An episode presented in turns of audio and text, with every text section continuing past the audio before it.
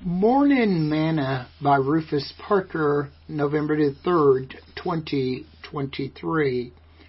Protection. Every word of God is pure.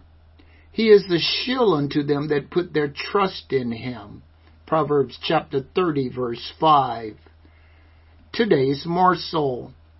How much insurance protection do you think you need in life?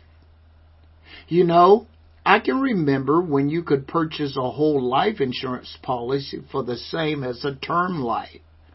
But now, very few insurance companies offer those now without a huge price tag attached to them. Solomon states, Every word of God is pure. He is a shield to them that put their trust in Him.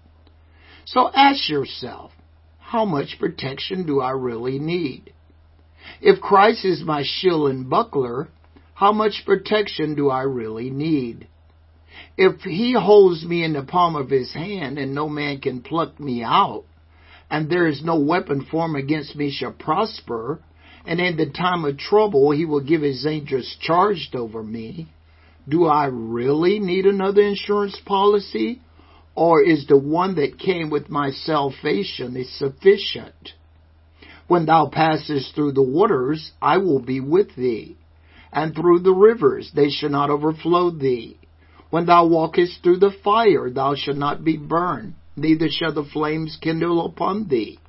For I am the Lord thy God, the Holy One of Israel, thy Savior. Isaiah 43, 2 and 3. Who do you put your trust and confidence in? Sing this song with me today. He's got the whole world in his hand. He's got the whole world in his hands. He's got the whole world in his hands. He's got the whole world in his hand.